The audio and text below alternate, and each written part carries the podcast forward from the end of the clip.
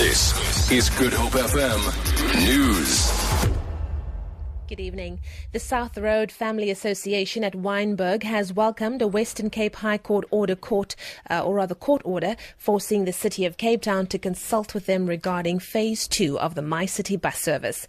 The association brought an urgent application to compel the local authority to engage in a meaningful public participation process. Spokesperson Clive Miller. Court have taken the city to task. They have ordered them, in to adhere to the Constitution and to respect people's rights insofar as decisions that have an impact on their lives. The court has told the city to respect those rights. Mayoral, mayoral committee member for transport, Brett Heron, says they're very disappointed. I think the starting point has to be we have to understand the judgment as it is.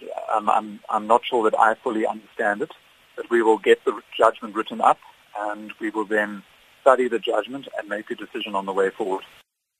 Law enforcement agencies in Cape Town have arrested more than 120 suspects for various offences over the past few days.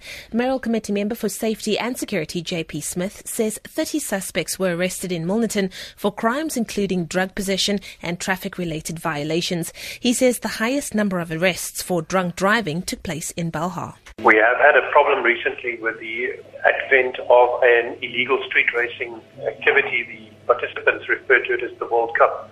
This thing has been gaining momentum and causes huge numbers of complaints from surrounding residents and motorists. So we have been doing periodic um, interventions there.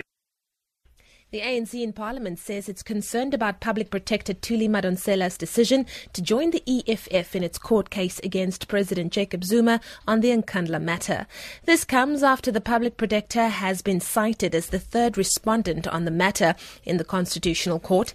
ANC Chief Whip Stone Sizani spokesperson Moloto Mothapo says there's nothing wrong for an institution aligning itself with political parties in legal matters.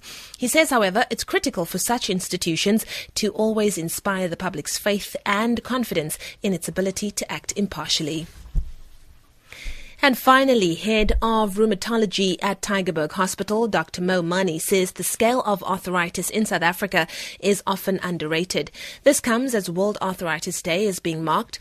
Mani says the aim of the day, which was first observed in 1996, is to raise awareness about the disease. This disease, although not immediately life threatening, is a chronic, incurable disease which results in long-term suffering. The patient not only suffers from pain and swelling of the joints, but often leads to severe disability. It's a condition that affects roughly a quarter of the population. It, it imposes a huge economic burden not only on the family, but also on the state.